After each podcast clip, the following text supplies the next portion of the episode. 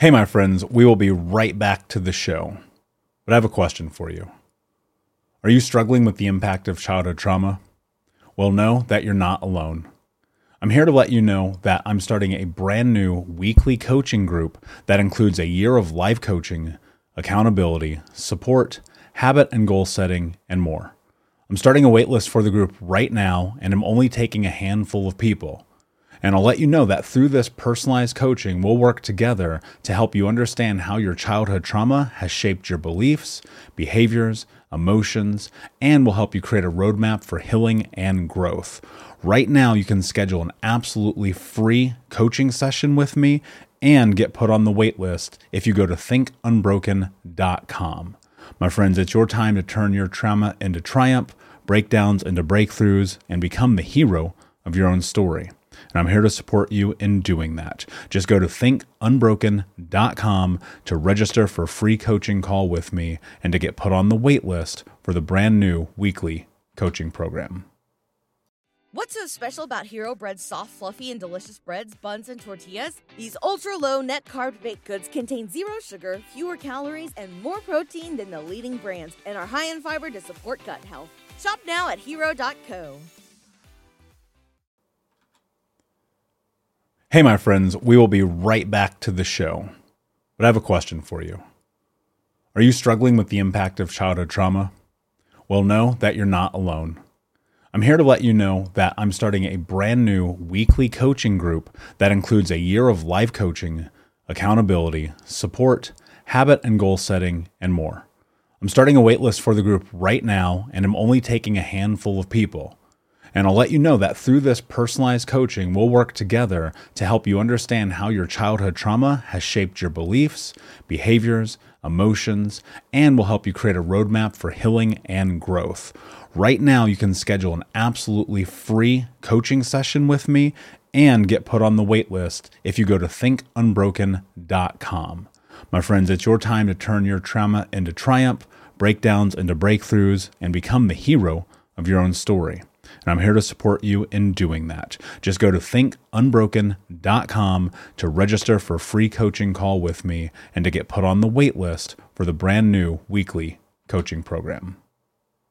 We'll be right back to today's show, but before we do, I want to let you know that you can get a free copy of my first book, Think Unbroken Understanding and Overcoming Childhood Trauma, when you leave a review for the podcast on Apple Podcast, either on desktop or on your phone. All you have to do is go to Apple Podcasts, look up Think Unbroken, click follow in the top right, and then go and leave a review at the bottom. And when you leave that review, screenshot it and send it over to book.thinkunbroken.com where you can upload your contact and mailing information, and we will send you a free copy of this award winning best selling book, absolutely free, including shipping. Just go to book.thinkunbroken.com to upload your screenshot review from Apple Podcast for the Think Unbroken podcast.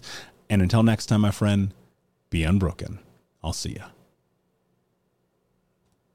You're listening to the Think Unbroken podcast, and I'm your host, Michael Unbroken. I'm an author, speaker, coach, and advocate for adult survivors of childhood trauma and abuse.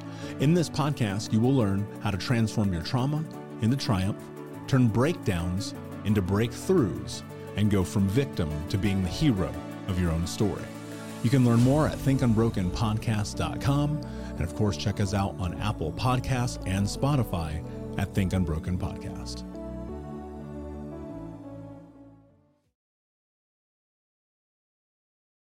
Hey, what's up, Unbroken Nation? Hope that you're doing well wherever you are in the world today.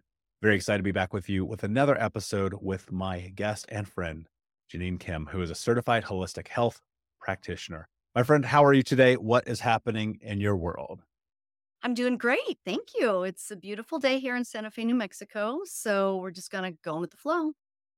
Yeah, that's life, right? Just being in the energy, allowing what is going to happen to happen, um, which is a big part of why I wanted to bring you on the show to talk about a lot of these different elements of the the human experience that maybe isn't so much right at our forefront. Um, mm-hmm.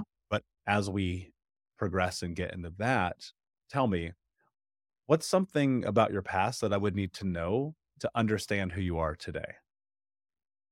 One of the main things I would say is that I am an adoptee from a time of 1967 to be to be exact. And the context of being an adoptee during that time was definitely different than it is now. And it, it, it any adoptee would say, you know, that primal wound, whether it's now or back then, is definitely sharp within us. But it is it is something that has informed my whole experience. So yeah, that would be something I would tell you Yeah. first. Yeah. Yeah, it certainly would. And, you know, I've mentioned on the show many times that 12 years old, my grandmother adopted me. And, you know, that became both a gift and a curse. You know, I, I think that there is that space in which, for many people who go down that path, you feel lost and abandoned and you feel like unloved and unworthy. As you as you found that out, that information, how did it impact your life as a kid? It's interesting because I don't remember the moment my parents told me. And so I've heard, you know, in my research and healing on myself that when you don't remember when your parents told you, they, I guess you could say they did a good job of it. But it was always in, it was always in my awareness. My parents couldn't have children for about 10 years. So they adopted myself. And then a couple years after they adopted my brother. And then they were able to have two children after that as well. And so it just, you know, I was always wondering and thinking, you know, where are my parents? Why did they give me up? The the questions that I'm sure most adoptees have. Another interesting thing though is that back in the 60s there were so many children that I really looked just like my cousins. My cousins all had red hair. I have red hair. And then when my parents had two children, they didn't look anything like them, you know, or us, they had dark hair and and so I, I fit in that way, but there was something inside me that always felt different. And that has been with me my whole life. Mm. When you say different, you know, and and that's something I relate to a lot. It, it's I spent a long time trying to find like my circle, my people, the the community that I fit in, and ultimately, what I had come to discover it was actually this entrepreneurial community. It was this service based, holistic health community that that I am a, a luckily a practitioner in, like you.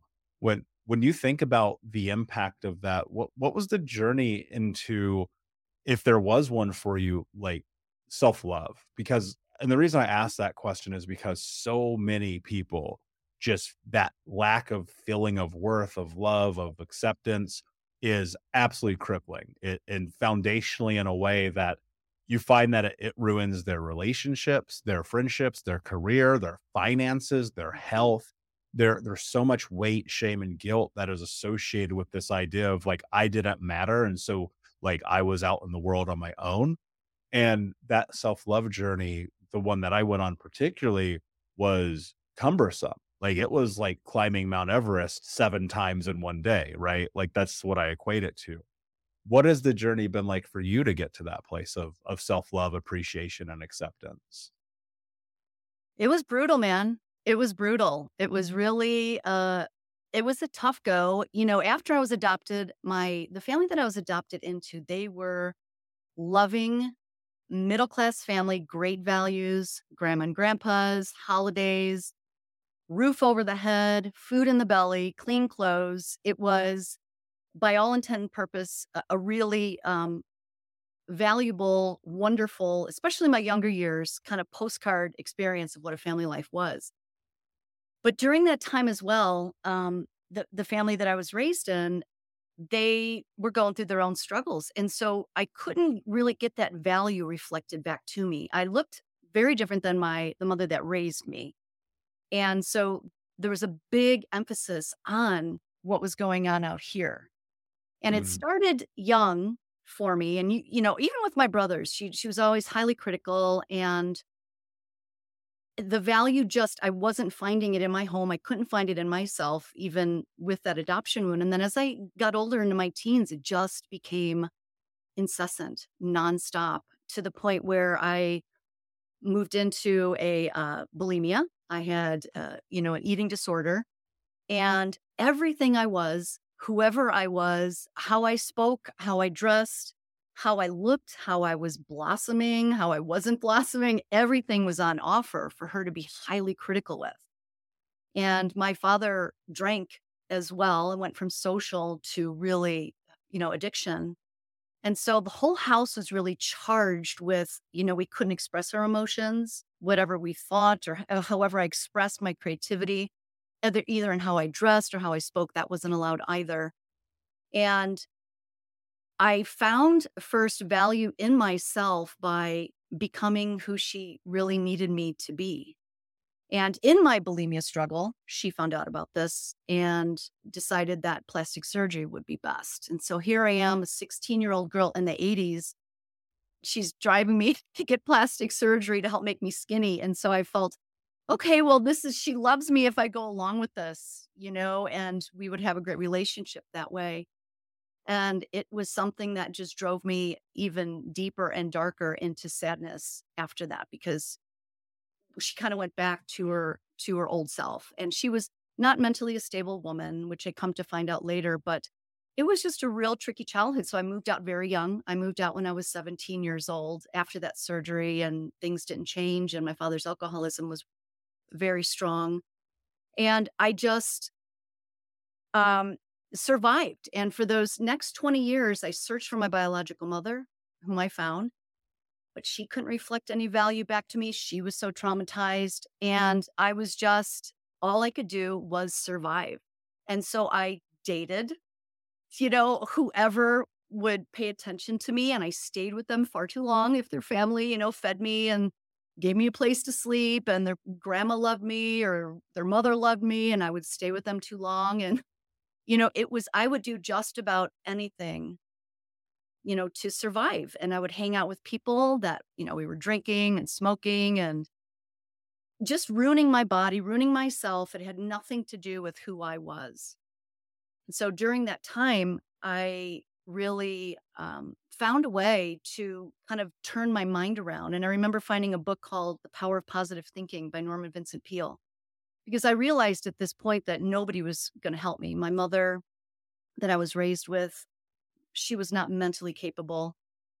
She was so verbally and mentally and emotionally abusive that she could offer no reflection or that love back.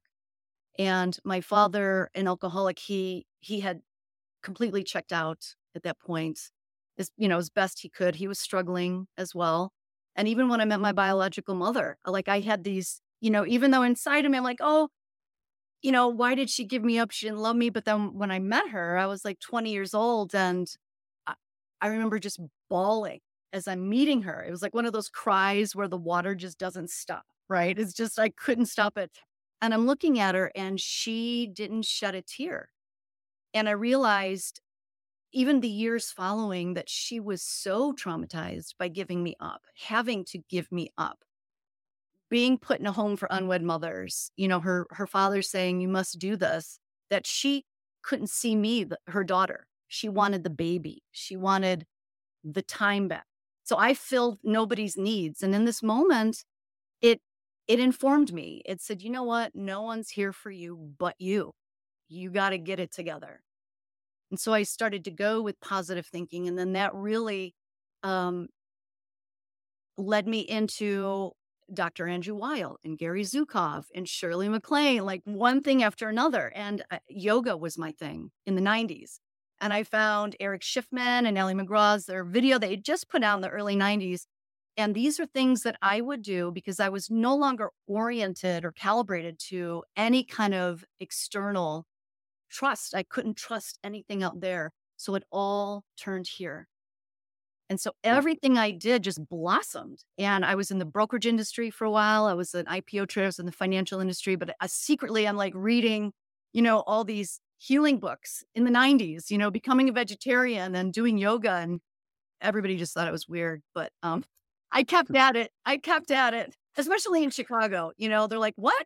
You don't eat meat and it's not Good Friday? Like it was just, uh, they couldn't understand where I was going or what I was doing. But uh, it was hard. And finally, I left the industry in 99 and said, that's it. I'm moving into my healing world. It was like my insides were just exploding outward and I never looked back. Yeah, I love that. I, you know, I, I, I think about this a lot. First, they laugh at you and then they clap for you. And, and, and so much of this journey, I mean, you talk about a mind, I'm sitting here like, yo, that's heavy. There's a lot of there. There's a lot of sadness, hurt, loss, angst, um, probably a ton of anger, a lot of being dissociated from reality, the the social pressure to be something that you're not. There's there is a heaviness in our journeys and in our stories and and the word that I feel like overarches all of that that sits above is resilience. And what I think is really interesting about resilience is you know people always ask me because they know my backstory. They know about being a homeless kid and my mom cutting my finger off and all the chaos that my childhood was. And so they use words like resilience, but I don't think people understand it unless they've been in this environment of pure chaos, which you were in. And so when I when I hear your story, I go, there's resiliency. But what I think is fascinating about that word is it's not chosen. It's not like you had a choice. It's not like you're like, I'm gonna go be resilient. It was like you you choose a path right? There's a direction that you're going to go down as you're on this journey. One part of that is I'm going to go in the way of lack of worth, lack of abundance, lack of love, lack of care, or you're going to go and figure your out. And and the hard part about figuring your out is like there are signs, right? There are these moments in time that are laid in front of you where if you just pause for 5 seconds and pay attention, can like change your life radically. You, you have this moment of the power of positive thinking, like this book appearing into your ether. And, and I'm very studious. I'm a huge book reader. I'm very avid in it. And books change my life. There's no question. That's why I've written them in the hopes of also changing other people's lives. But that moment comes to pass where it's like, at first, the investment in yourself is time, right? Probably not money, it's not resources, and you're like 20, you don't have any anyway. No. Right. And and so it's like, mm-hmm. what what was the deciding factor for you in being like, actually, I'm gonna go this other path? You know, when I was um it was a progression of things. It was when I was really struggling with the eating disorder that I had and then the the surgery that I went through that had to be a secret. Dad and brothers weren't allowed to know. And then that fell through, and I wasn't receiving the connection I had hoped that that would offer me. I, when I became very dark, suicide, that was it. I was, I remember the moment that it was so like there was nowhere I could go, nothing I could do.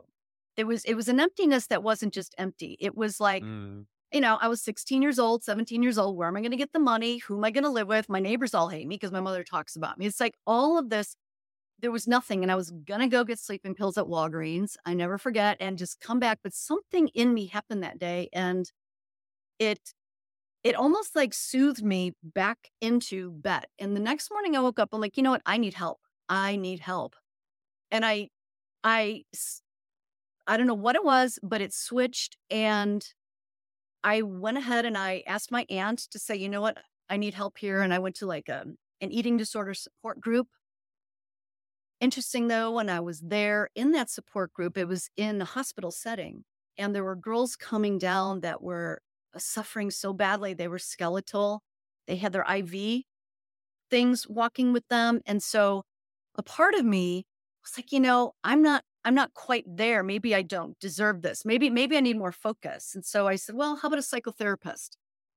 So she found me a psychotherapist to talk to. And the guy, I think, yawned like three times dur- during our session. And I'm like, that's how you know your story sucks. like, oh my gosh, here I am trying. And so again, when those things happened, they were forming something inside of me that said, you know what, you I don't know how I'm going to find this, but I have to do this on my own. It was just mm. set in me that I had to find my way out because nobody else, there was nothing else out there that could help me.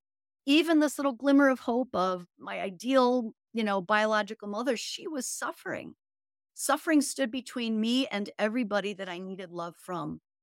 So I just, power of positive thinking again it led to these other books and these other ways of being. When i got in my yoga practice going in 93 it started to change me. I want to i want to go back real quick. Sure.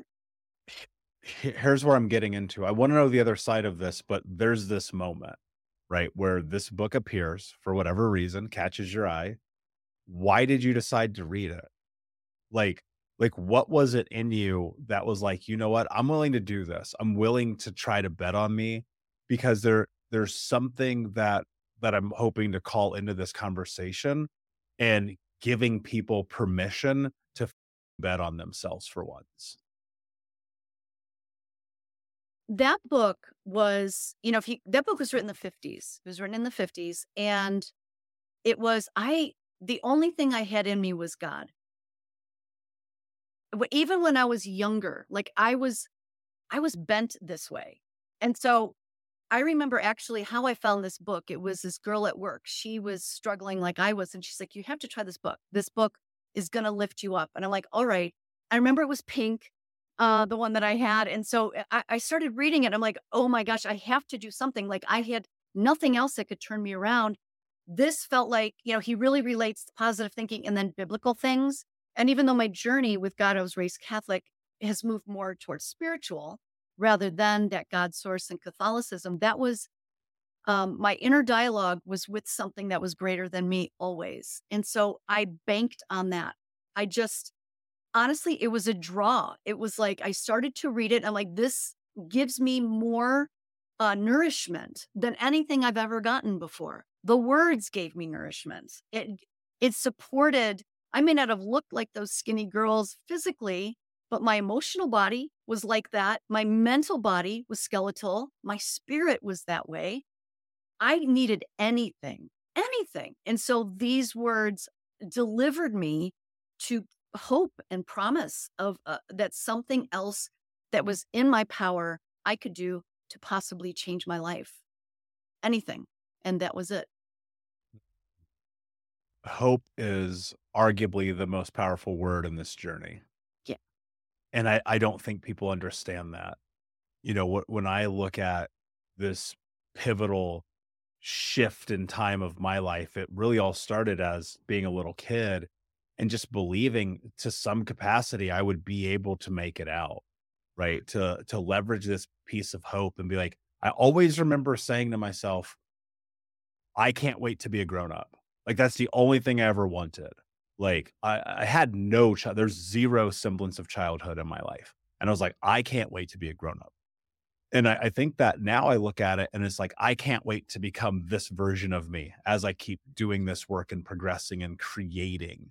And and there's a hope in that in that it's it's just simply belief you know and and i think when you have that level of belief it's like the energy of the world coincides with you it, it commiserates with you it wants to deliver you all the things but it's interesting how often we don't pay attention to that right? Because you go from the book to the yoga to the this to the that and and especially what's interesting as well is like you are talking about a time in the 90s when it was a very different world. I mean whatever people think the 90s were especially if they're young and listening to this you have no idea. Like you really like it was all it was wild, wild west compared to today. Oh, it was right, and right. especially in per, in terms of personal development and healing and these kind of conversations. To do yoga in the '90s, you might as well have been smoking crack on the street because people thought you were crazy. I totally, you know? totally freaking did. Totally, yeah. I'm glad you understand. You get it.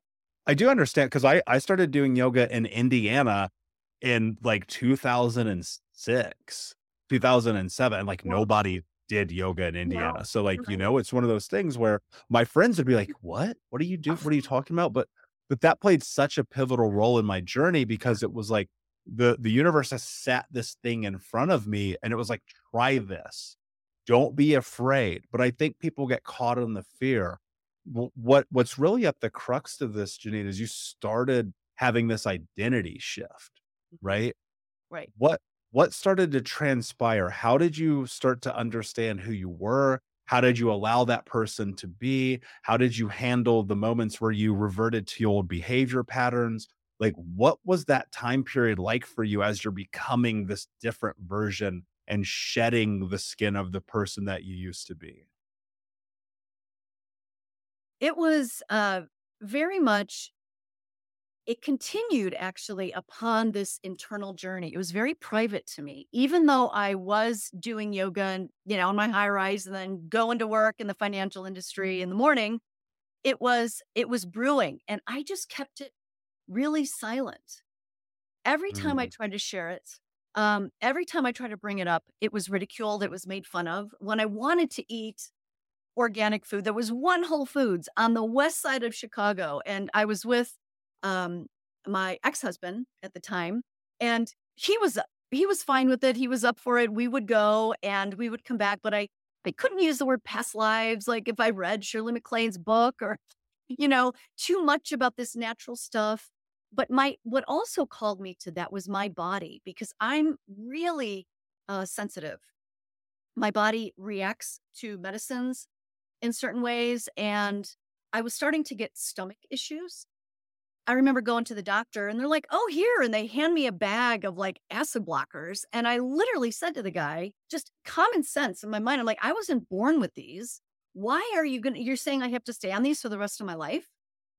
And then I ended up with cervical cancer. Mm. And they had to remove a good chunk of my cervix. And they're like, oh, you may not have children. And you know, I had to go back like every three or four months to make sure never came back, and it never did. But in that moment, I remember taking all of this that was building, building, building, and saying, you know what? I'm putting the patterns together, and there's a different holistic way to live. And I'm not going to be afraid of what is going on in my body. Why is it changing? And I ended up researching and finding out ways that I could make sure that cancer didn't come back by way of B vitamins, getting off the pill, like all these different ways. And I've never had a problem since. Went on to have two kids in my late 30s, early 40s, very easy, easily, knock on wood. And um, so it it was like my body was asking me to shift into a holistic way of living. My soul needed it. And before you knew it, all the information that I was taking in just kind of bursted open. And I could no longer show up to work every day and pretend like it was okay for me. I remember having this moment where I sat down with my three best friends at the time. This was heading into almost a decade ago now. We're very, very close to that window. And I had reached that point. You just used a great terminology. Like I had bursted Mhm. open. I was like, I cannot be this person anymore.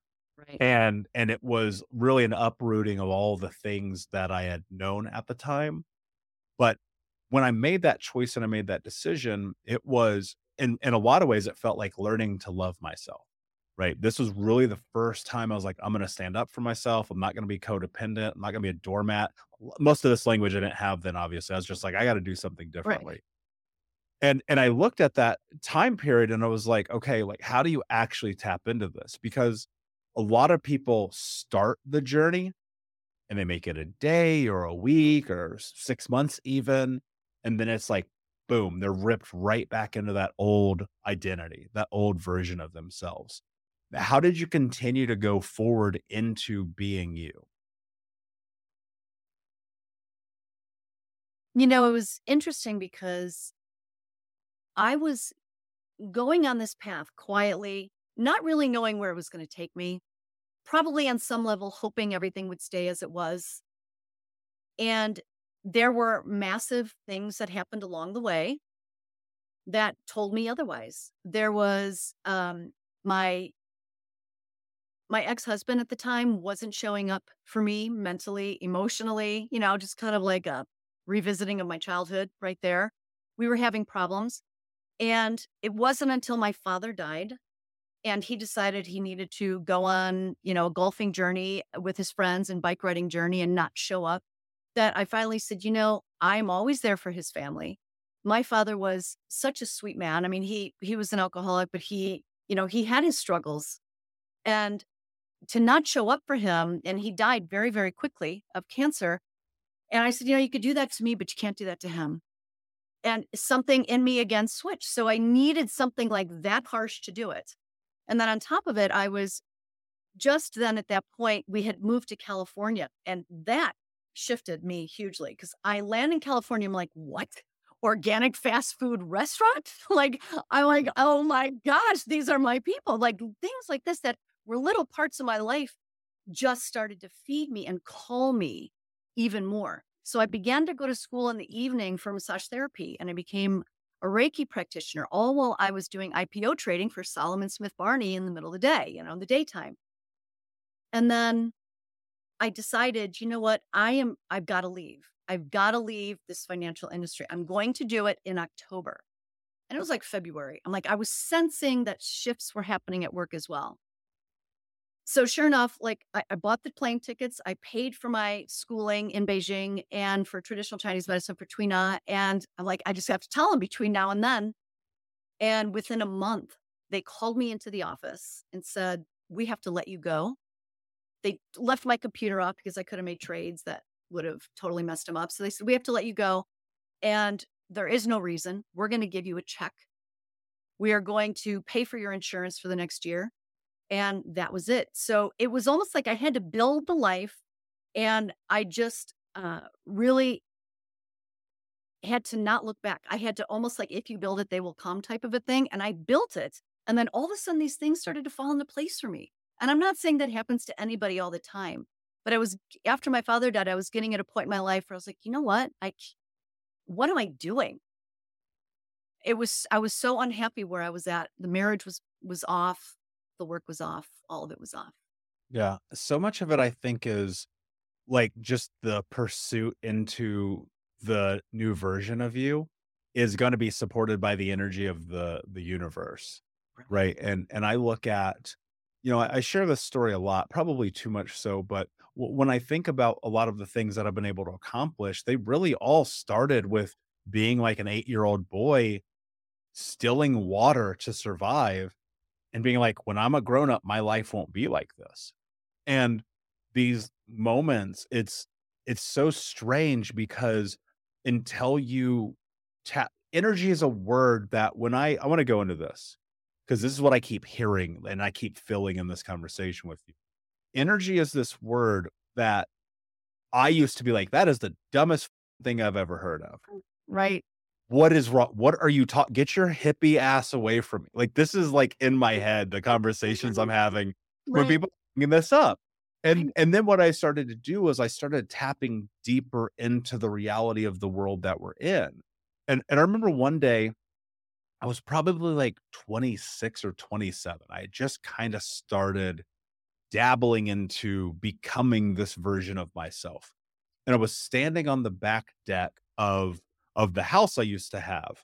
And I remember looking up at, at the moon. It was like one of those super full bright moons, and you can see all the star. And I was just like, there's something here that doesn't make sense and I, I kept thinking to myself like what is this like why do we exist why are we here i still do not have an answer but what i what i did realize in that moment was that there is energy in the world that surrounds everything every living creature being animal fruit vegetable plant whatever and you have to be willing to tap into it and touch it and it's weird right especially right. at the beginning but but i know that you talk about this concept that everything is energy 1st mm-hmm. Mm-hmm. you will probably be far more articulate in explaining what I feel around energy. And so, what does that mean? And what role has that played in your life? Because obviously, there's all this supporting energy, movement, momentum in the universe being like, oh, yeah, you want to go to Beijing and get the ticket and go in October? Well, guess what? You're fired. Let, let us help you. Right. Right. Well, I am an HSP. Have you ever heard of what that is? Highly sensitive person, Dr. Elaine Aron's work? Yep. Okay. But please explain it for those who haven't. Oh yes. Okay. So I I wasn't aware of this, you know, growing up at all. It, you know, this is just something that came into my uh, my understanding in the over the past uh, few years. But an HSP, highly sensitive person, is somebody you're born inborn with these specific traits, like they're measurable in your brain as for how you function in the world, how basically how you take information in and process it. It's very different. And typically, uh, in you know the way that we could see this in ancient times, like the tribes people, it was somebody who was you could call him an oracle, you could call him a medicine man, you could call him somebody that could say, you know what, maybe we want to do our crops over here, or we sense something's coming. Maybe it's time that we leave. You know, storms are coming. Somebody who could tell the tribe what's going on. And every man, woman, creature has this capacity within them.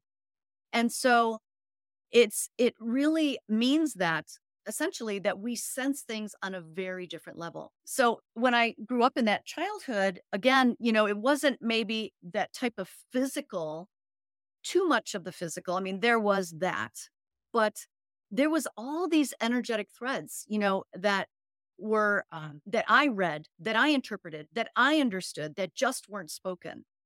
And on top of it, when I was younger, I would have dreams all the time. And I remember telling my mother, who uh, who raised me, "Oh my gosh, I re- I remember going to this house," and I told her what it looked like, and we pulled up, and she just sat there and froze. And as I got older, these things would still happen. And so I would say, what is this? And so now we look at energy, kind of like you said, that hippy dippy thing, like, what is that all about? But it's really quantum physics. Everything is energy first. And so when I um, am in a room, I sense people, I hear people, I don't just hear the words that they say, I feel them.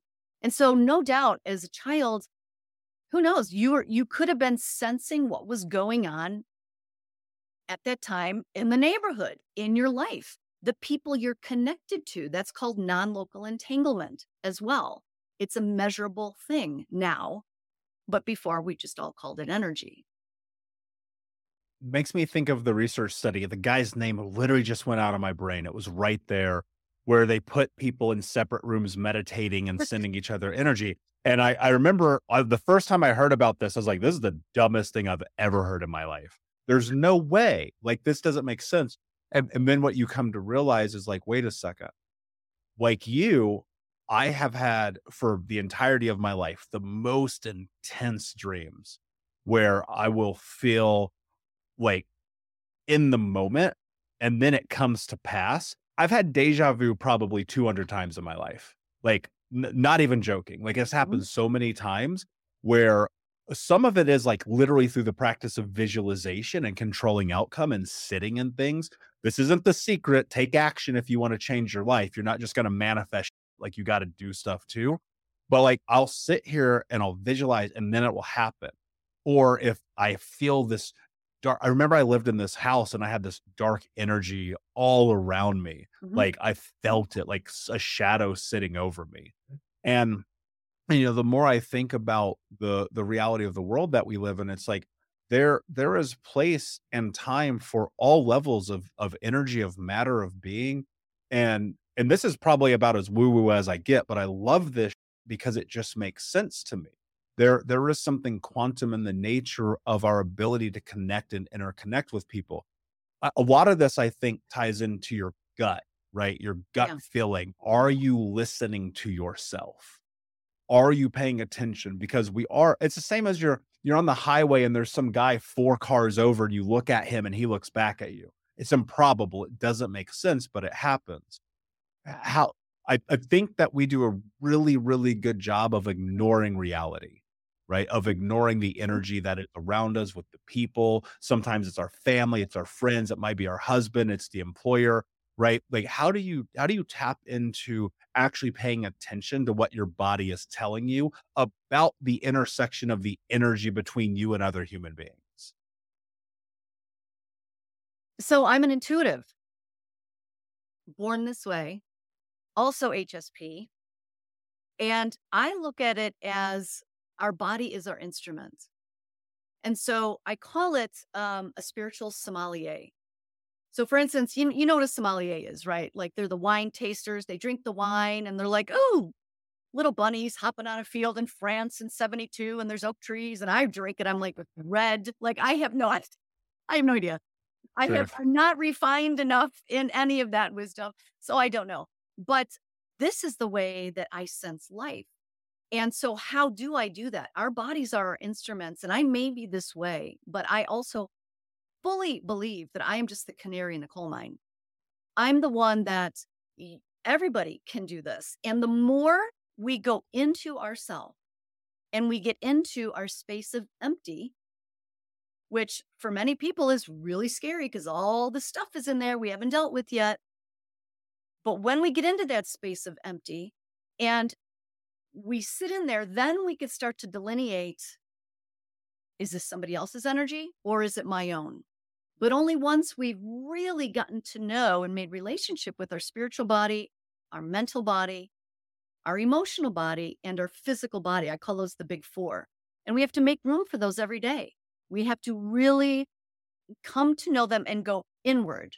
Otherwise, we're not practicing inward understanding. We, we don't have a relationship with that. How are we going to trust what comes from in here when we don't have a relationship with it? How do you begin that relationship? Because if you think about it, especially like the people who are listening to this show, who are like you and I, who had massive traumatic experiences as a child, are often completely dissociated, so far removed from their bodies that it it might as well be you might as well be talking, you know, in a whole nother language. If you laid out, call it three steps, how does somebody actually begin that process of like being able to connect, probably for the first time, even mm-hmm. into their body.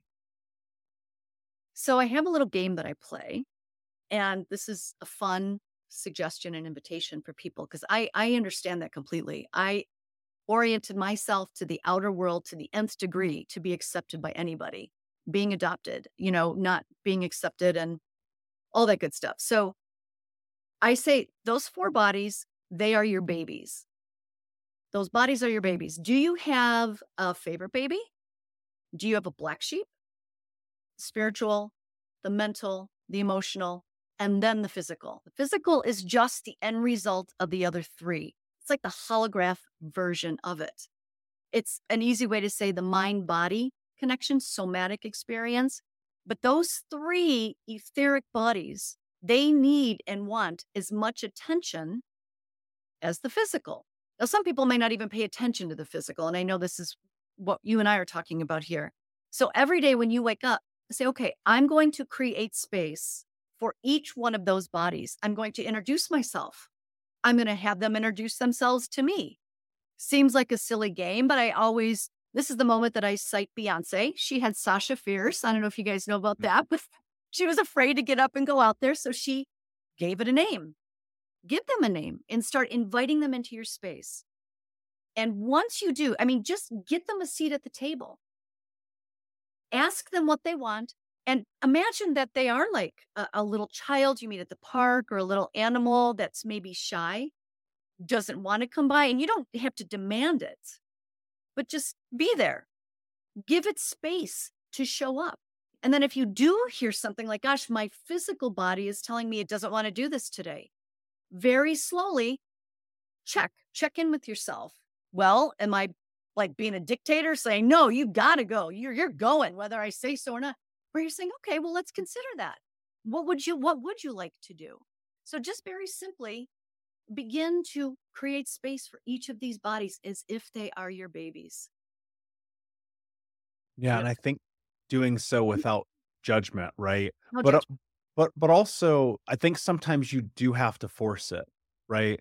And and the reason that I say that is because if you if you look at your life and you're in a transition, sometimes it truly is about doing the opposite. And and so many of us spend a lot of time allowing ourselves to not show up for ourselves. That's also a form of dissociation, right? Just totally not showing up, not not doing the right foods, the right regimens, leaving the relationship, quitting the job and and part of i think getting into that spiritual mental emotional and physical body is sometimes just being like i have to actually go against what my mind is saying right now and do what i know is right. Yeah and i love that you bring that point up and i love yes sometimes you need to nudge it right? You need to nudge it but usually when you're nudging in a situation like this you're not hurting yourself it may look scary. You may say, oh my gosh, might break loose, change is going to happen, but it is ultimately not going to hurt you.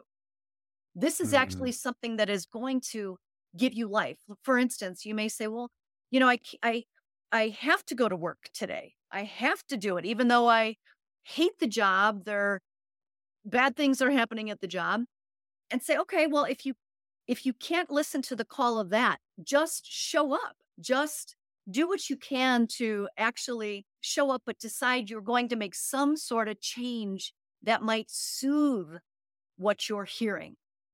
decide to maybe start looking for a new job. Find somebody that you could tell bad things are happening to you at the office. So it's not really about hurting yourself when you make these actions, but quite the opposite. Nudging yeah. yourself, pushing yourself to say, hey, let's move somewhere different with this.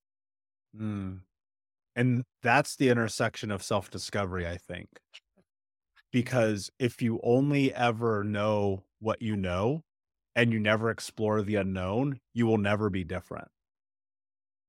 And I think that's the hardest part of this journey because if you grow up in the capacity of not enoughness, of shame, of guilt, of the social pressures of being the the wounded child, uh, the abandoned child, the like whatever that thing is, that's a hard hard identity to shift. And the only thing I'm going to tell people is I, I believe that it's possible. You and I are here having this conversation, not to be like, hey, look at us, look how great our lives are now, but instead to just be like, hey, look, there, there's a path here. There, if you want it, but you have to want it. And Jeannine, I think this is the hardest thing, and I, I, I'm sure you. I won't put words in your mouth, but I would imagine you would agree with me as a practitioner in this space as well. We can't want it for other people. I I I want it so desperately for me. I can't give you any of my energy, but I can show you the path. If if people feel like they want to step onto the path and they want to have an identity shift and they want to go through this healing and build the daily relationships and get calibrated and and step into allowing the energy of the world and the universe to guide them what do you think is the most important thing that they need to know? Basically what you just said i honestly say this it should be in the healer 101 training. You you could be a healer but you can heal nobody that doesn't mean that what you bring who you are can't affect but if you really, if you really go in and say, why am I doing this? Am I doing this to um, distract from my own healing work? That you have to look at because people will only go as deeply as you've gone with yourself. So go mm. deep with yourself. And there is no finish line. There's no finish line. That's the finish line. There is no finish line. And it's a daily, it's a daily alignment. Sometimes I I question the word heal only because it denotes a finish line. Mm. And sometimes when you sense into that word, that really feels like, you know, well, once I heal, and even if you just think that, and so instead I use the word align. And so, what if every day you just find one way, little way to align with the truth within you. It could be the smallest whisper of a truth, but something that feels better or looks better or feels relieving or aligns with that little voice that you have inside. Align, align, align. Because then there's no finish line out there.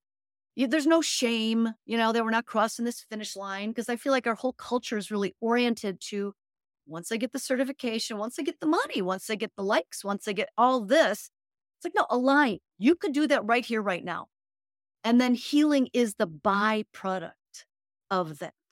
Mm-hmm. Anybody, anybody could align their spiritual body, the mental, the emotional, the physical right now in some way. And then you just build upon that every day. And and I'll add to that also because I think this is very important and I found this in my own journey. You're not going to trust yourself at first. No. You're just you're just not because you've only been told to never do that. Yes. And and so being able to get to that place of trusting the alignment, like honestly, just comes through a lot of failure, a lot of mistakes, a lot of like doing the wrong thing. Eh, but but that's the data that you need to be able to support whether or not you're heading in the right direction. And and I I feel like very strongly that had I not had the willingness to acknowledge the reality that I don't actually trust that I'm doing the right thing. I don't know that I'd be here today because there were so many moments where it's like, all right, I'm packing up the car and I'm leaving this relationship. I'm driving to the other side of the country. I'm I'm leaving my then best friends because I don't believe they support me and nourish me in the way that I need. But is that a huge mistake because I'm leaving the only thing that I know? I'm selling all of my stuff and I'm going to travel the world for a couple of years and write my first book. Right. I'm going to start a podcast when I don't know if anyone's going to listen to it. And just the that space of the back and forth of the chaos of yourself is like, yeah, it's cool. Don't trust yourself, but at least go in a different direction. And so I, I my hope is that people will find a little bit of willingness to do that. And I agree with you. I have never healed anyone one time ever except me. That's it. Jeannine, this has been an awesome, awesome conversation, my friend. Before I ask you my last question, if somebody wants to work with you, learn more about you, take a step with you, uh, where can they find you? My website, JeannineKim.com and Instagram, themystic.JeannineKim. And of course, guys, go to thinkunbrokenpodcast.com. We will put all of those links in the show notes, plus more, thinkunbrokenpodcast.com com. My last question for you, my friend. What does it mean to you to be unbroken? To me, it means to be completely aligned with your soul, because that soul piece is what is watching the spirit and the mind and the emotion and the physical. And it is the eternal, it is the God source, and it is the part that is actually trying to break down all the other pieces of you so you could turn to it and get your greatest truth. Mm. Beautifully said, my friend. Thank you so much for being here. Unbroken Nation, thank you for listening. Please check us out on YouTube, iTunes, and Spotify. Leave us a review. Let us know what you think about the show. And be sure to share it with people because remember, when you do, you're playing a role in ending generational trauma, helping others transform trauma into triumph, breakdowns to breakthroughs, and to become the hero of their own story. And until next time, my friends, be unbroken. I'll see you. Thank you so much for listening to Think Unbroken. Please share this episode with someone who could use it and help us move forward in our mission of ending generational trauma in our lifetime. And if you would please take five seconds to pop on iTunes or Spotify, hit that five star, leave a review, and you can also reach out to us on social at Michael Unbroken or at Think Unbroken. And of course, you can check out our YouTube channel at think unbroken. Thank you for being a part of Unbroken Nation, my friends, and until next time, be unbroken. Hey, my friends, we will be right back to the show. But I have a question for you. Are you struggling with the impact of childhood trauma? Well, know that you're not alone.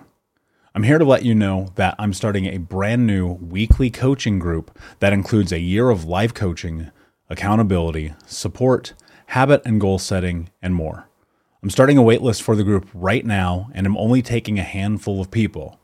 And I'll let you know that through this personalized coaching, we'll work together to help you understand how your childhood trauma has shaped your beliefs, behaviors, emotions, and will help you create a roadmap for healing and growth. Right now, you can schedule an absolutely free coaching session with me and get put on the waitlist if you go to thinkunbroken.com. My friends, it's your time to turn your trauma into triumph, breakdowns into breakthroughs, and become the hero of your own story. And I'm here to support you in doing that. Just go to thinkunbroken.com to register for a free coaching call with me and to get put on the wait list for the brand new weekly coaching program.